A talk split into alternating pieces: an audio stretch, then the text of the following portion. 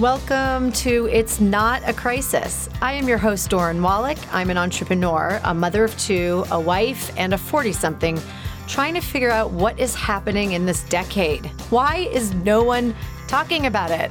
I created this podcast to help women in their late 30s and 40s to figure out what is going on in our mind, body, soul, and life. We may laugh, we may cry, we may get frustrated, but most importantly, my goal is to make this next chapter of life positive. I'm also full of my own questions, and I'm here to go on this journey with you. So let's do it together.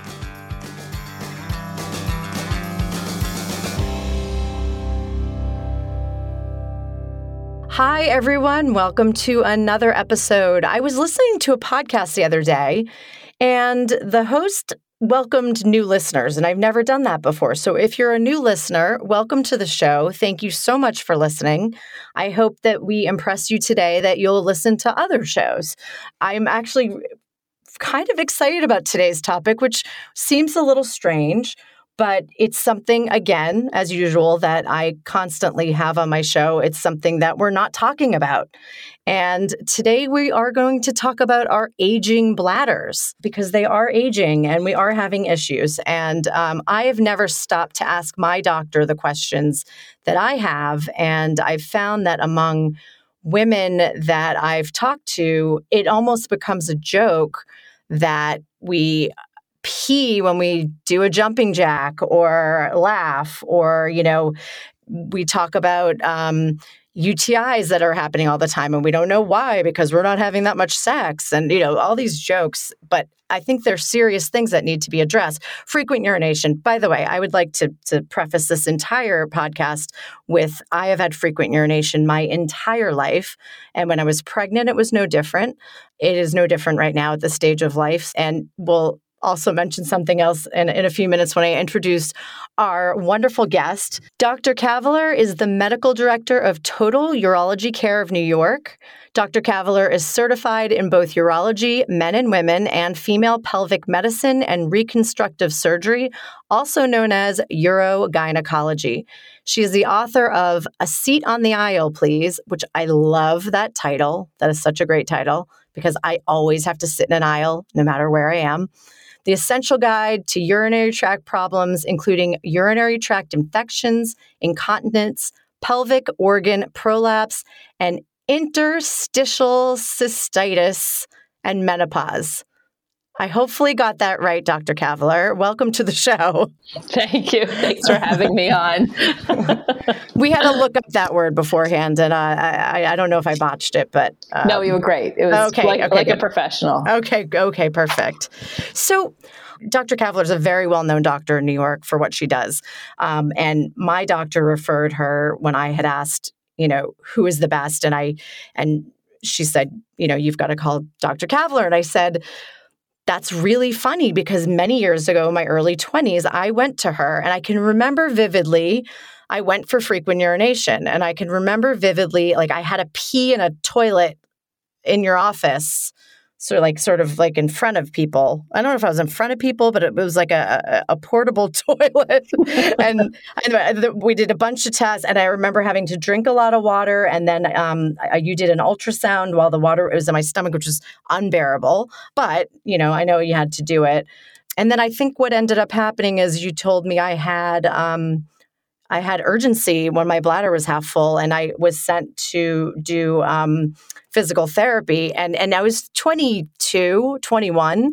So at the time, I really didn't take it seriously. I was like, I'm not going to like vag physical therapy. This is, I went into one appointment mm-hmm. and walked in there, and I was so, like, I just saw you know, they were, you know, they put me in a gown and I was like, oh my God, what's happening? What am I doing here? And I, and I don't remember. I think I left with a couple Kegel exercises, but I didn't take it seriously then because I was a kid. But anyway, I thought that was a funny story. I remember it so clearly. And um, when, when, when Dr. Zychek said your name, all these memories came back to me. Right. Um, and, and, you know, listen, it's, it's a joke among my friends and my family. They make fun of um, how often I urinate. But the reality of this is, incontinence, frequent urination, UTIs, all of these things, it, it's embarrassing. Uh, you know, I don't. I actually get anxiety before I go to theater or a movie or a, a concert where my seat is in the middle row. And I, before I fly, I actually, um, this is also too much information for everybody, but kind of funny.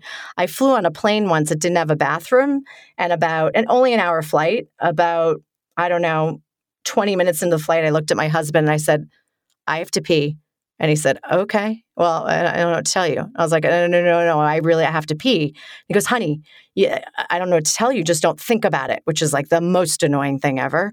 And I basically tapped the pilot on the shoulder and I said, uh, I have to pee. And he said, uh, okay, would you like me to land the plane? And I was like, oh my God, no. You know, there's six other people on this flight. I said, no, no, please don't land the plane. And he said, well, if we ever have this issue, we pee in a trash can. So I turn around. I mean, you can barely stand in this plane. I go to the back of the plane. I see a trash can. I, I make an announcement to everybody on the plane. I said, I would like everyone to know that I'm going to pee in this trash can and just keep your head forward. and this woman and her dad were in the back holding up their jacket for me, which was very nice. um, and when I got off the plane, I, I remember this, and unfortunately, I ended up being a, a friend of my father's that I discovered later because he said, I was getting back on this plane, and my dad said, "Oh, my daughter has a problem, you know, with her bladder," and and he goes, "Oh, I know. I was on a plane once when she peed in the trash can." I was like, "Oh, that was you." very embarrassing.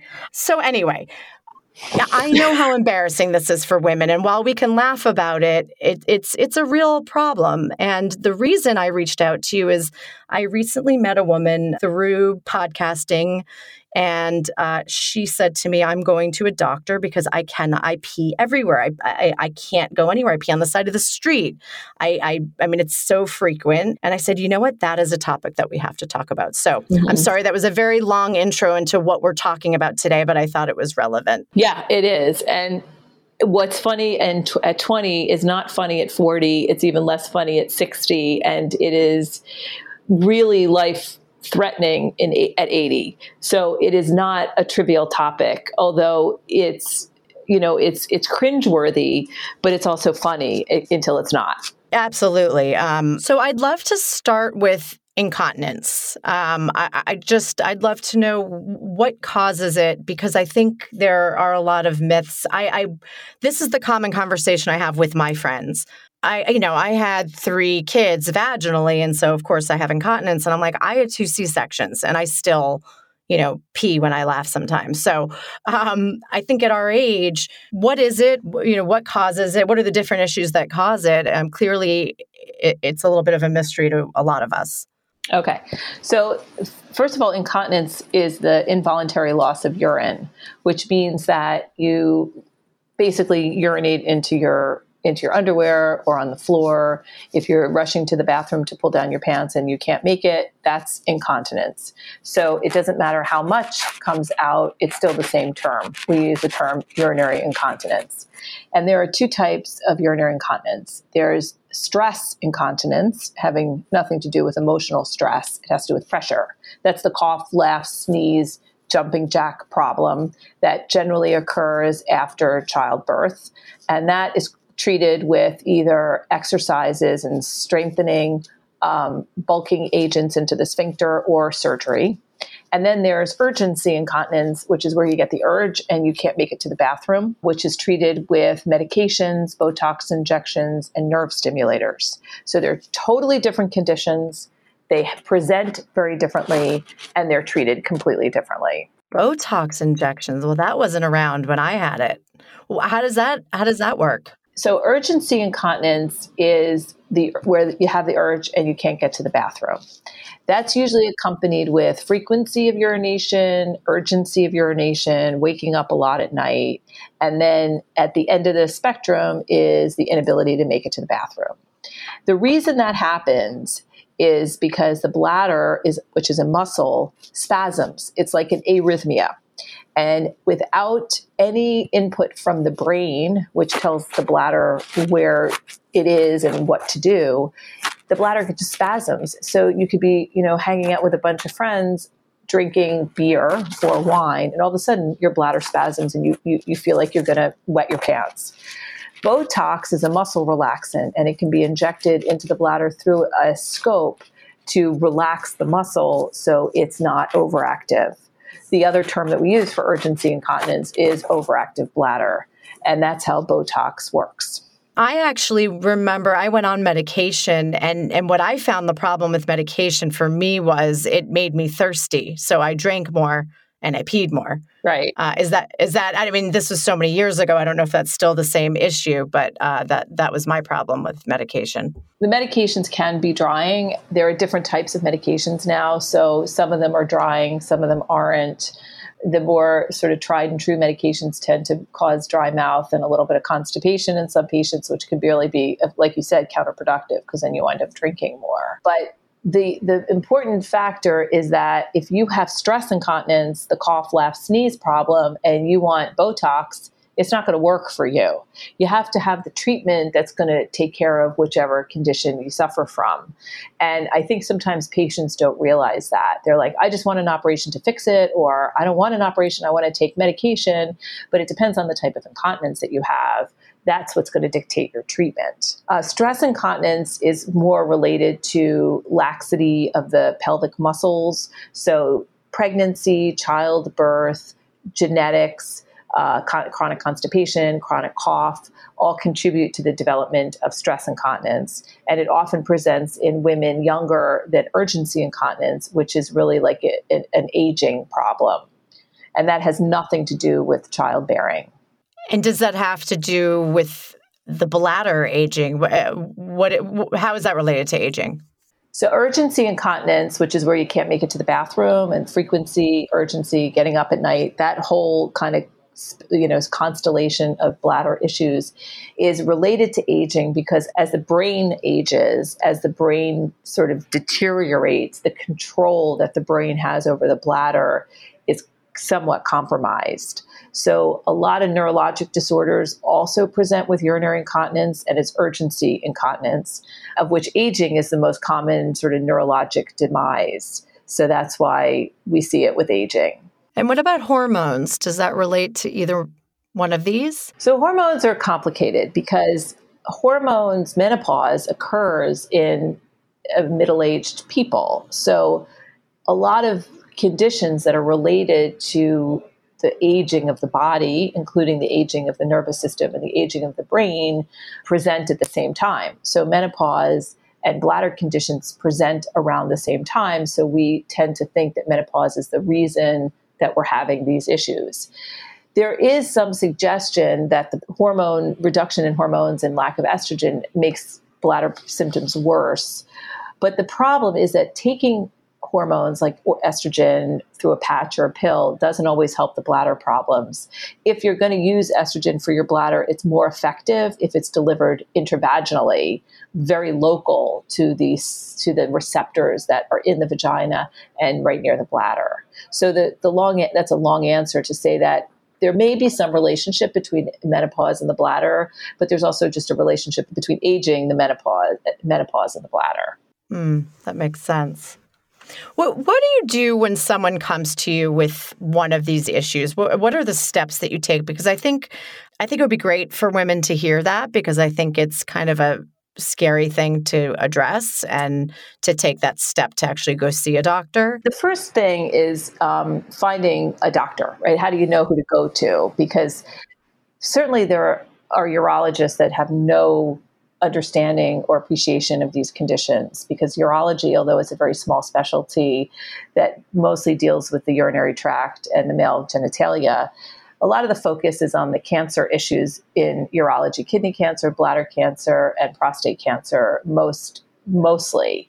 So if you see a prostate cancer urologist and you're talking about your urinary problems, he or she may not be that well versed in what your options are. So you want to make sure that you're seeing somebody who actually has some understanding of the condition, appreciation, and interest in treating it.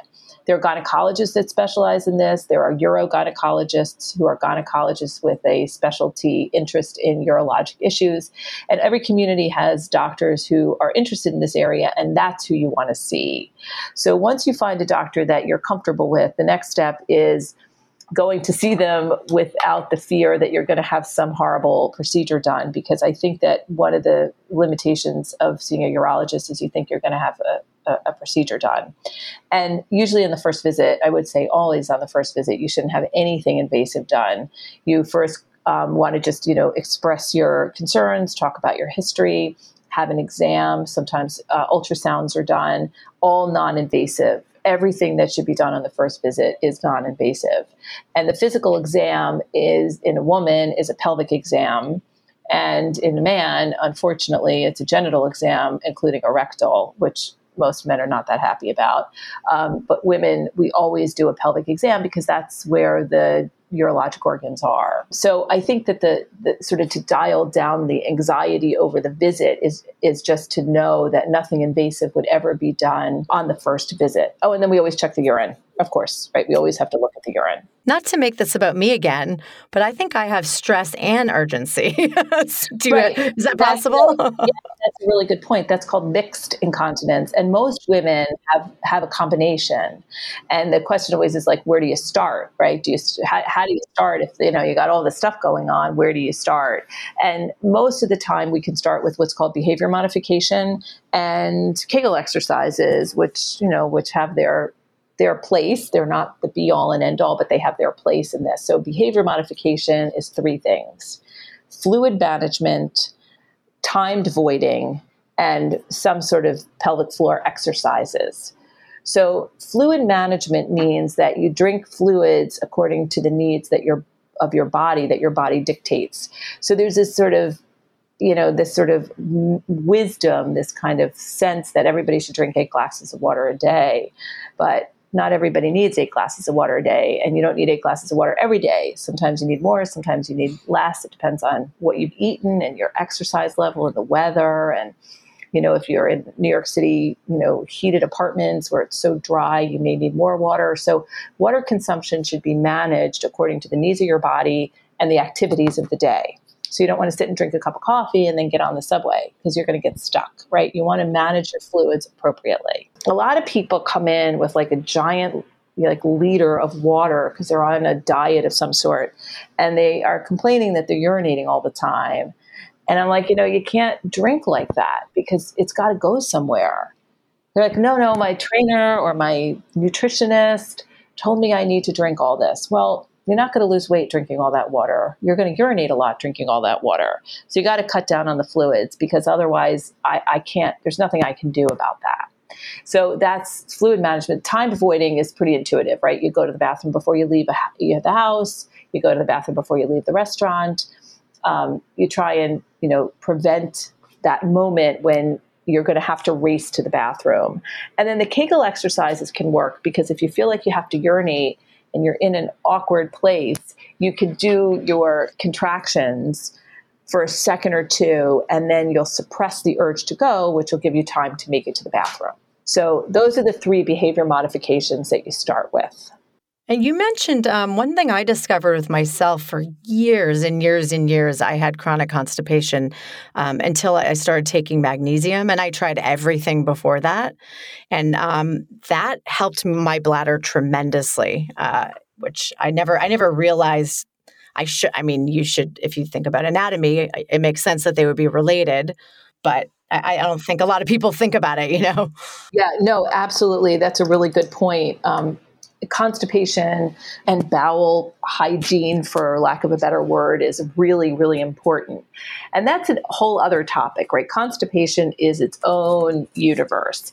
But constipation is not just like making a bowel movement every day, because everybody's body is different, and not everybody makes a bowel movement every day. So, again, it's a matter of knowing your body, knowing what feels normal for you, and how to keep it healthy with your diet and exercise and sleep and all the things that keep you in homeostasis. So, although constipation is a huge, huge issue, it also should be recognized that not everybody makes a bowel movement every single day, and you shouldn't force it, or you're going to, you know, wind up on laxatives your whole life. Right. And so when you're funny, when you're talking about time management with when you're somebody like me who's had this my entire life, I really have that down. Like I, I know you know days that I, and I don't drink I drink decaf coffee I don't drink regular coffee but I know the days where like I cannot if I'm on a long car ride or whatever it is I like I drink absolutely nothing. If I'm going to an event uh, you know you know people always go to before theater they go out and have like drinks and a great dinner before they go see a show on Broadway that is not me. I sit, there without right. even water. you know. Right. Well, I'll tell patients there are people who can't do the, you know, the the dinner and a show. It's just not going to work. You can't eat a big meal and drink and then go sit for two and a half hours. So it's unfortunate, but that's part of the behavior modification is knowing your body and knowing what you can what you're what you can sustain and what's going to make you enjoy the the show. And those are things that are adaptive. You can do that without going on medication and having injections into your bladder and things that are really kind of dramatic. The, the less you do medically the better. Okay. So i actually have a, uh, just a quick little question here. What's a normal amount of times to get up at night to pee so the normal frequency, what we consider normal frequency of urination is eight times in a 24 hour period, which usually breaks down to like every three hours during the day and like once maybe or twice a night. When we medicate people, so if somebody comes in with urgency and frequency and they're not making it to the bathroom and they're wetting their pants and we want to medic you know give them medication. I will tell them if you're going every two hours during the day and getting up no more than twice a night and you're dry that's the goal that we can reasonably attain. Because our lives tend to work in two hour intervals. So if you think about movies meals rest stops uh, theater productions they tend to be about two hour intervals. So, although that may be more than the average person urinates, we consider that a functional interval. So, four to six times a night is not good? Well, that's an, I mean that's a good question because it depends on when that happens. So if you can sleep, let's say from 10 p.m. to 4 a.m. or 5 a.m. and then you're up at 5:30 and 6 and 6:30, like you know that's a lot of times that you're getting up at night, but you're still getting a stretch of sleep. So the idea that you need eight hours of sleep uninterrupted, that's ideal. Like that would be great. But I don't know how realistic it is for everybody because a lot of people have sleep disorders and a lot of people have anxiety and other factors that keep them from sleeping, especially now with COVID, people are not sleeping well because they're not that tired during the day because they're not as active as they used to be. So getting up four to six times a night means that you're not getting enough sleep. And that's not that's not great. That's not really healthy disruptive. Yeah, um, very disruptive. Just going back to stress incontinence, uh, before somebody is able to get to a doctor. So, so if if you do find that you leak a little bit when you're at the gym or you're, you know, doing whatever, what do you usually suggest to women? prior to being treated is it like uh, wearing a pad i mean i don't want to start women in their 40s don't want to start wearing depends Right. But well, you know, it's funny because they now hygiene have, care. yeah, they have all these ads now um, on TV for like you know sexy underwear. I that know. Has I like, love I love the sexy depends. You're like no no no, still not sexy, still not sexy. Like, no matter what little decoration you put on there, they're not sexy. Not good, right? And it's really funny because I'm thinking, you know, I'm sitting there watching this and I'm like, hello, we don't need that. Like this is not the answer. The answer right. is not to have a pad for your thong? The answer is not to have incontinence. So if you're at the point where you're thinking about a pad and you're a 45 year old woman, you got to go to the doctor and get treated. And if it's stress incontinence, you know, you can have there's there's the surgery is great. The surgeries really really work, and you're done. Like at, that is done. You are cured. And I don't know why you would be a 45 year old woman who doesn't go to the gym, or if she goes to the gym, she's wearing pads um, instead of getting it corrected. All right. Now, now, and talking about surgery, what, what is that procedure like? There's a surgery for uh, stress incontinence called a sling. It's called a midurethral sling surgery because what it does is it creates a support. It's it's actually the placement of a small strip of nylon mesh that goes under the urethra and acts as a support. So when you jump around or you cough or you laugh, the urethra can compress against the backboard of the strong material. The walls of the urethra come together and no urine can squirt out.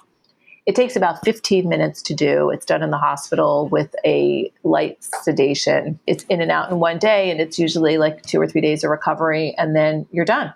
And you don't have to, you have st- stitches that have to dissolve over time. So, no sex for about three weeks. But other than that, you know, you're back to all your regular activities and you're not leaking anymore. The pads are gone. And is it painful? Not really. I mean, it's a little uncomfortable, but not painful. Very, very, very little pain for the for the result that you get. It's like the, one of the only things we do in medicine that is curative, and it's immediate. Like within, you know, within the time you wake up and you're in the recovery room and you go to the bathroom and you start work, you know, going home. If you sneeze or you cough or you laugh, you don't leak. It's amazing. It's efficient and it's effective. Interesting. I might be calling you for that one. um, I'm but not quite there help, yet. it doesn't help the urgency problem. So for women who have both, they often will need a sling and Botox, a sling and medication, and that'll keep them dry, and then they're fine. Oh, that's so interesting. So I, I, you know, what's interesting to me is that that so much has happened in in all the years since I came to you. Oh, this um, is like a, this is like a thirty-three billion dollar a year industry. I mean, if you right. go to any pharmacy in New York City or anywhere, probably in the whole country, there's an entire aisle. It's probably the biggest aisle in the pharmacy dedicated to nothing but incontinence pads, and right. it's just amazing to me how little is understood about a condition that affects so many people, both male and female, young and old, and yet, you know, nobody really talks about it or well, you know, right and this is why women think that they have to live with a pad in their underwear or cutely decorated underwear from depends. Right. So i'm so happy that you're you're saying this. What um what would require a more extensive surgery like on the bladder? So for incontinence there's that's it there's there yeah. there's just a sling for stress incontinence for urgency incontinence besides botox which we do in the office there is something called a nerve stimulator or a neuromodulator, which is like a pacemaker. It's a small battery with a wire attached to it that can be implanted into the lower back to control the nerves from the spinal cord into the bladder. And that's done for maybe 5 to 10% of women who and men who suffer with considerable and really life altering overactive bladder it's also used for bowel incontinence, which is like the worst thing. I mean, mm-hmm. having yeah. bowel oh incontinence is is like the most I- humiliating experience. Oh, I can't even people. imagine. It's almost right. like Crohn's. With Crohn's, right? With people with these irritable bowel and, and inflammatory bowel conditions often suffer miserably with these these you know sort of life altering symptoms. So the nerve stimulator works for both bowel incontinence and bladder incontinence. So for women who just are not responding to anything else, that's what we have in our armamentarium. For women who have prolapse, which is where the pelvic organs descend into the vaginal canal, so you feel like a lump in the vagina, those surgeries are more extensive but that's not incontinence. That presents with a lump, like a you feel like a baby is coming out of your vagina. Oh, God. Yeah, that's not good. Yeah. No, that's not good at all. Right. Right. And so and and another host of problems to, I to mean, you know, being a woman is just so sexy. it's so sexy. I know. It's like I know. It's so it's so funny because as women get older, like all sorts of stuff goes on with their vaginas, and most women in their 20s and 30s don't think that much about their vaginas, and all of a sudden, you know, it's 60 or 50, it, ha- it takes on this whole life of of a world that they never really thought about. I get yeah. so angry at my husband because I'm like, anytime something's going on down there, whether it's in my period or whatever it is, I'm like, do you realize like the only thing that you have coming out of your body is something that gives you pleasure? I'm like, it's like we we have all the stuff and you have orgasms. I know, but you know, as a urologist, I treat a lot of men, and they have right. a, they have their own set of problems. They have a prostate, which is just a miserable organ. It's just a miserable organ. But that doesn't then, usually happen till later, right? It happens later, but it's never. Yeah. It's always too quickly. And the other thing is that their problems, um, you know, really are are very. I guess they're equally as ego invested because when those erections start to fade, it's pretty hard on them. They don't do well with it. Oh, I'm sure. I'm sure. I actually uh, just did an episode on um, sexual dysfunction in women. So, again, you hear about erectile dysfunction, but you don't talk about female uh, dys- sexual well, the stuff that we're often. talking about the incontinence, prolapse, pain syndromes, urinary tract infections, all the physical physical if issues and ailments that women experience severely, severely impact their sexual pleasure and sexuality, which is uh, why anybody who's in this field has to deal with sexual issues. Because if you get an infection every time you have sex, that has to affect your sex life, right? This is a good place to bring in one of my listener questions, actually, before we go to UTIs, which will be our next topic. One of my listeners asked, and I wanted to respond with good for you, but I thought that would be inappropriate. So she's going to hear this anyway. She said that she has moments of incontinence after a longer than usual night of sex. And is that normal? I guess was her question. Yeah, I mean, if the bladder, it's like, like being sort of traumatized, for lack of a better word, during sexual activity, it can spasm and you can have urgency for, you know, a little while after, but but it it's not harmful. It doesn't matter except that it may be unpleasant. But a lot of that is positional and, and you can try and adjust for those things pos- positionally. But it's not there is there's not much you can the bladder's pretty resilient. Like you can't really do that much to the bladder during sex that's not going to recover. Interesting. So maybe it's related to something she already has anyway. Yeah. And then my other question is if you're told that you need bladder surgery, is there success in trying physical therapy first, or does it just not matter because you're going to have to do it down the road anyway? I know that that obviously is dependent. On. No, no, but- that's a good question. That's actually a really good question because I hear this all the time. So eh, there, there are two schools of thought. It, it depends on on your personality. There are people who think that they want to get things done early. They want to get their situation corrected early because they don't they, they want to enjoy it for longer.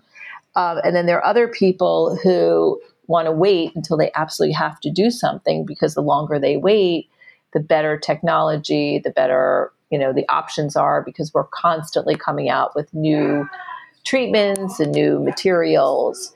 So it's a very personal decision. Um, of course, if you go to a surgeon, they're going to tell you to do the surgery. If you go to a physical therapist, they're going to tell you to do physical therapy.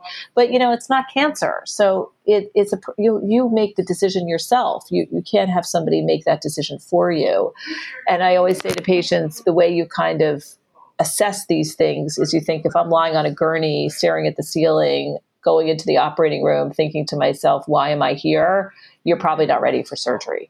So uh, recently, I have had co- a few conversations with friends. This is not happening to me, but a few of my friends, and and and so I wanted to bring this up because I don't even know if there's a relation that are having a lot of consistent UTIs. One of my friends actually just told me she's been she I think she's been on antibiotics, you know, four times in the past three months with UTIs.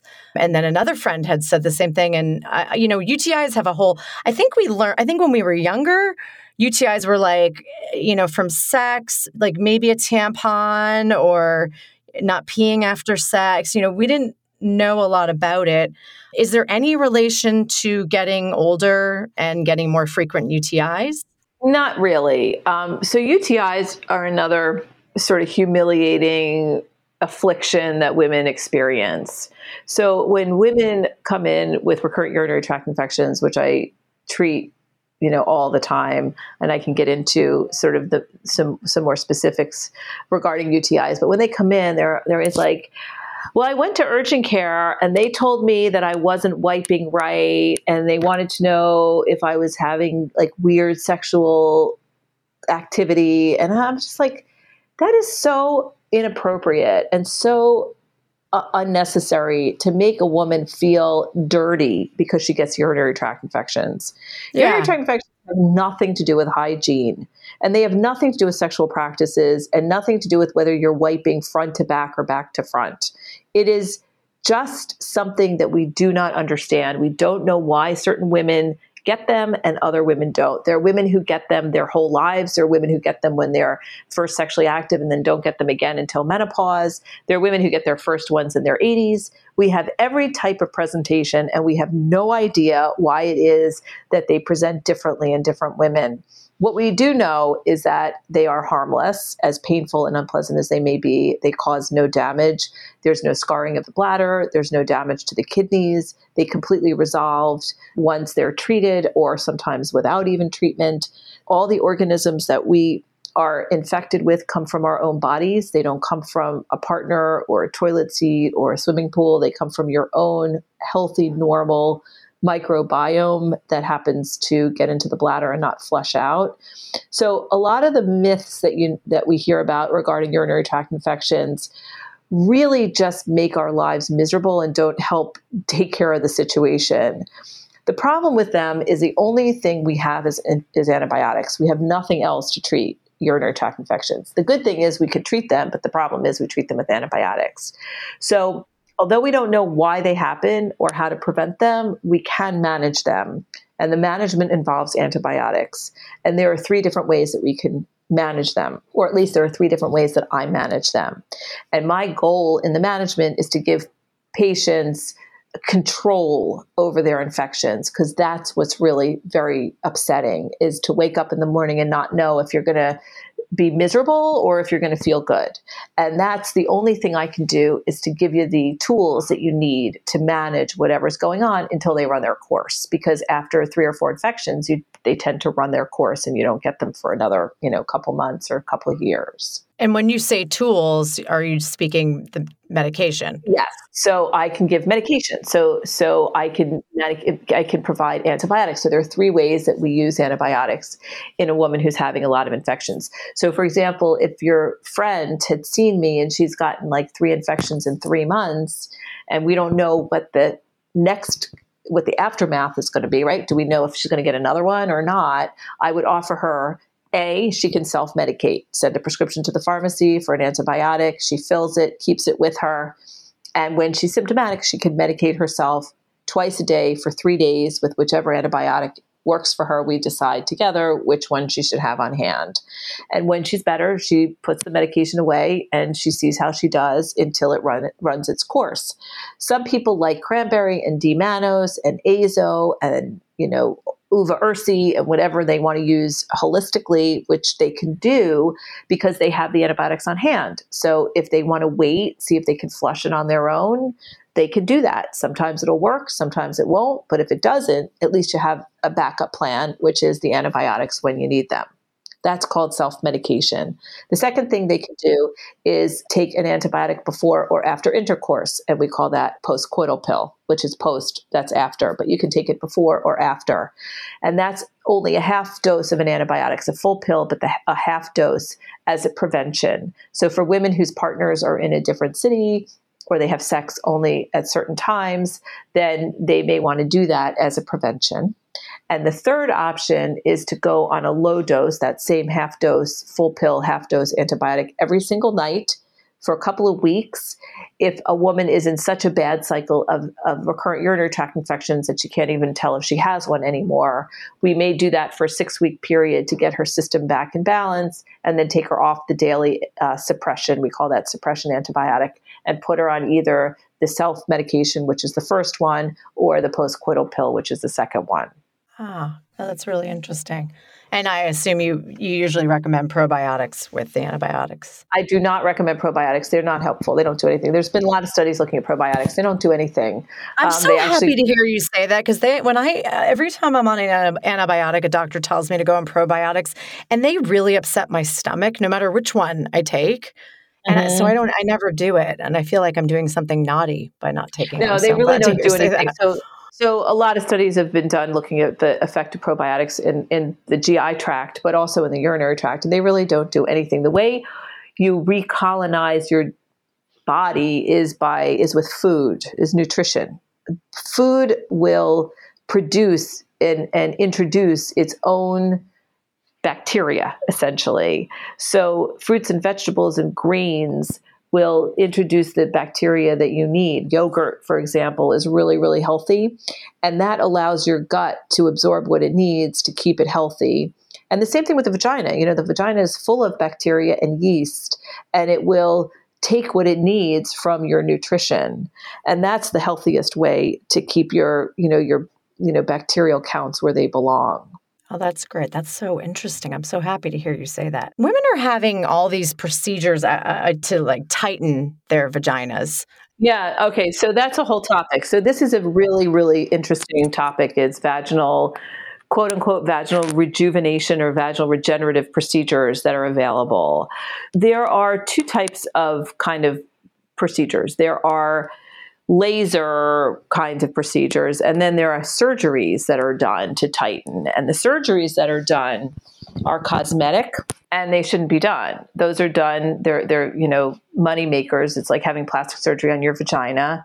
It's a bad idea unless you have some sort of trauma from childbirth or if you're incontinent or your bladder's hanging out and you need the, your vagina you know reconstructed for medical reasons, then you should. I mean, uh, the idea that you would have your like labia altered or your vagina tightened is it, it, makes zero sense because as you get older and your vagina shrinks, because that's what happens as we get older, you have no reserve.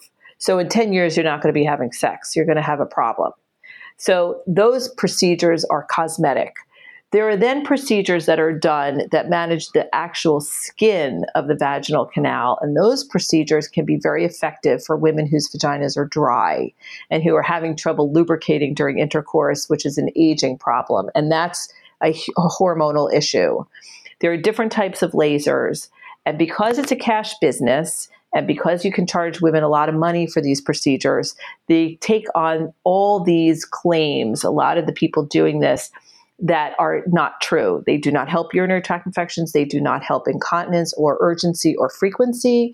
They only can help with lubrication. And they should all be done by doctors. They shouldn't be done by an esthetician or somebody in an in a plastic surgery office who's trained on how to do it because these are vaginal procedures that can have consequences.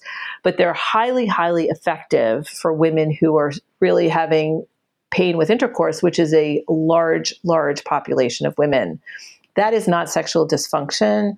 That's the, that's called genitourinary symptoms of menopause. Well, this is why I didn't bring it up before because a lot of women that I know do this are doing it with plastic surgeons, and that's why I didn't even think to talk about this. But uh, just it's a, a, it's a uh, real disser- it's a huge, huge disservice because right, and, and, let me are they doing it for them? Or are they doing it for their partners, or what? What? Uh, what? First of all, First of Why? all, plastic surgeons should ha- be far away from the vagina.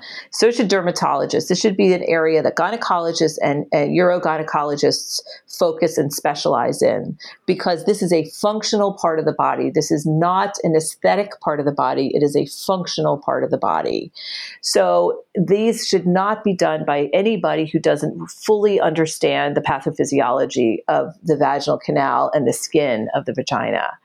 This is done because as women age or women who've had breast cancer and who have zero hormones, their vaginas are dry, they're itchy, they burn, it's painful, they can't have intercourse. Some of them, even without intercourse, on a day to day basis, they're extremely, extremely uncomfortable because the skin has been so deprived of estrogen. And these treatments change their lives. They're completely life changing. It's for them and of course their partners because if they are pain in pain, they don't want to have sex. But this is like this is like a, a huge, huge thing, and it's not really it's not really discussed. And a lot of the women and the, uh, that that deal with sexual dysfunction don't even address this this is what sexual dysfunction this is what it is. So if you're 52 years old and you've been married for 30, 30, you know 25 years and your kids are finally out of the house and you don't get your period anymore and you feel great and you want to start you know living your life again and your vagina itches and burns and hurts So it's not that it's loose and I mean I, I like no. I, I, hear women bragging that they have a vagina of a child now and and it's as tight as it ever was and I'm like well I, uh, but who wants that? Why are why why are you who are you doing that for? Like does, does, does, not good. That is not right. what you want. You want a, a healthy 52 or 45 or 40 year old vagina that's not in pain, that doesn't bleed when you have sex, that doesn't itch and doesn't burn. That's what you want. You don't want a vagina of a 12 year old. That's disgusting. That's disgusting, right? I'd actually like to hear from listeners, and I will not judge you. I swear to God, I, would like to hear if you've had that procedure because I want to. You know, I'm the type of person that I, I like to understand things, and I, I really try not to judge anybody. I want to know like what, what what is the reasoning. There are women. I will say there are women who, after childbirth, their vaginas can be open. You know, the the, the vagina tears in many cases, or there's right. Oh, well, of course, that's right, and that's they the, feel open.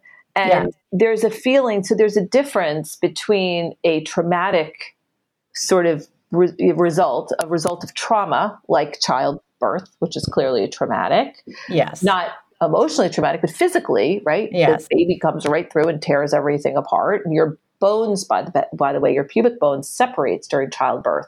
So everything opens and stretches. And often the result of that is that the bladder can drop into the vagina and you can wind up with incontinence issues. And as you age, as we all age, those conditions can get worse and those conditions can get better. But if they worsen, they get treated by specialists who understand the pathophysiology of the bladder and the bowel and the urethra and the vagina. And then there are, you know, plastic surgeons that do a little nip tuck because they think it's going to look good. And those are not legitimate surgeries. Right. So, of course, what you just mentioned is obviously very legitimate. A lot of women have had that problem, mm-hmm. and and and absolutely that should be fixed. Um, I, I, I just I, I think it's kind of becoming this like weird trendy thing too. You have to go to somebody yeah. who understands this right. and says like, yeah. what are your symptoms? Let me examine you. Let me see what's going on. This is what your options are, and it's right. a medical thing. It's not a you know it's it's it's it's not frivolous. It's not like having a facial or soon soon there's going to be like vaginal botox to make your vag look better. Right or better yet there's scrotox to make the scrotum look better because they need a lot more work than the vagina. Oh totally. Right? so that's what we're going to do.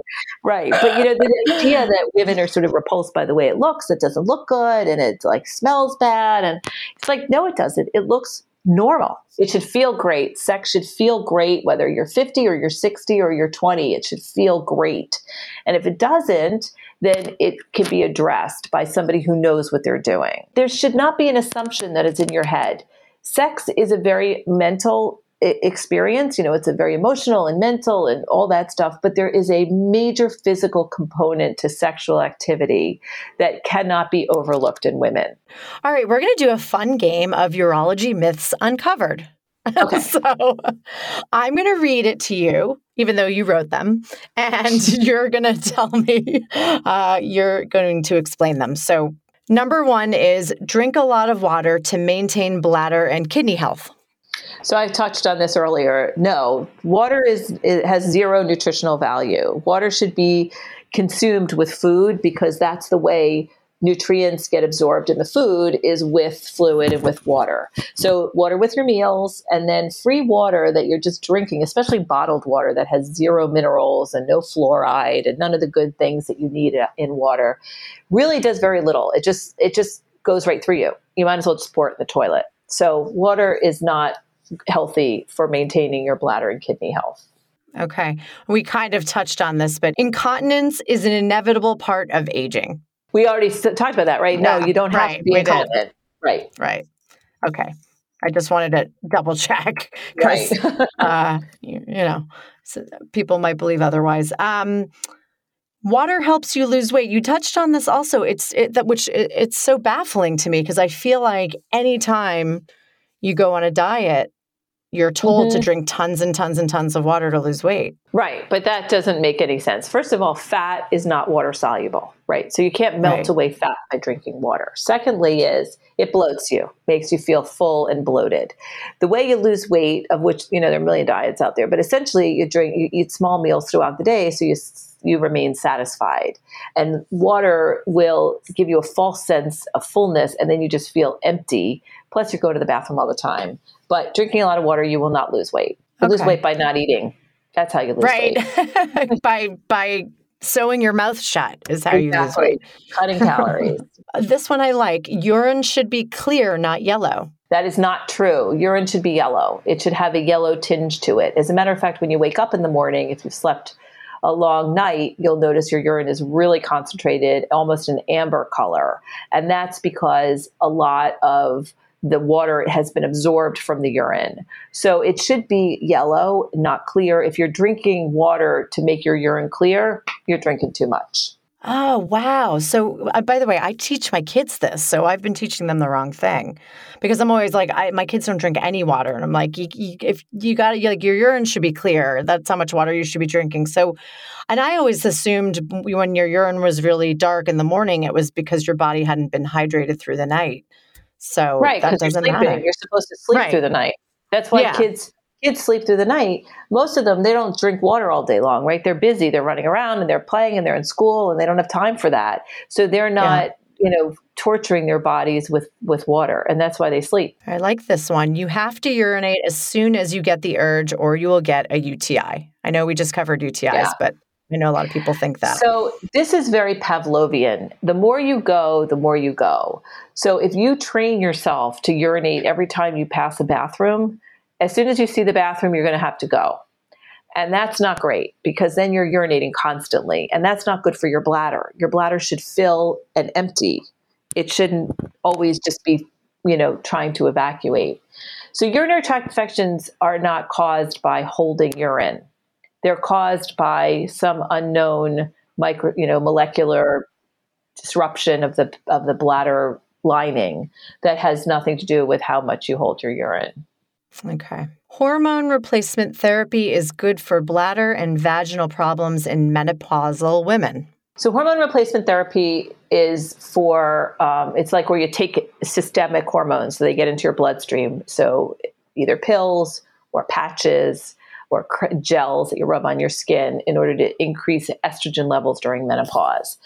In general, those systemic therapies do not impact positively on the bladder. They don't do much at all for the bladder or the vagina. If, if hormones are necessary, if, if, if there's a sense that the that there's a correlation between low hormones and bladder or vaginal issues, then you knew, you use local cream or suppositories. So that estrogen that's delivered into the vaginal canal is very effective for bladder and vaginal problems, but going on, you know, estrogen orally is not usually nearly as effective and it has some you know potential downside well i do not want to take more of your time you have been so generous and wonderful um, but i would love you to tell the listeners about your a book with the amazing title "A Seat on the Aisle, Please," and um, where they can find that. So yeah, I wrote a book on on urinary issues in women because there's so little information out there, and there's a lot of information, of course, online that is not always based in scientific evidence, which is what how we tend to like to treat our patients. So I wrote a book for lay people. It's a it's extensive, but hopefully informative, and it's on Amazon. You can just get it on you know on on Amazon, which is where it seems like we get everything these days. everything, everything. All right. Well, uh, anyway, thank, thank you, you, so much, much for having me. I yeah, and by the way, um, ha- I'm going to be calling you soon because I think I need an appointment. Okay, anytime. anytime. And I, I, also just said I, I yesterday sent a friend uh, to you, so she'll be making an appointment as well. But um, th- this was great. And I hope uh, for all of you, this was informative. And obviously, Dr. Kavaler's book, as she said, is on Amazon. And if you have any questions, uh, Dr. Kavaler, are you okay with me forwarding any questions from the listeners after the show? Yeah, no, they could email me directly. Dr. Kavaler, K A V A L E R, at totalurologycare.com. Thank you. That's very nice of you to offer that up. Everybody, I am so excited that you you sat and listened to me again for another hour. So thank you, and uh, I hope to bring you another great show next week. Until next time. Thank you so much for listening. Remember to give yourself permission and know that you are not alone. Don't forget to subscribe so you don't miss any episodes. Reviews are always appreciated. And you can reach me by email at it's not a crisis at gmail, Instagram, it's not a crisis podcast, and please join our Facebook group as well. Until next time, just remember, it's not a crisis.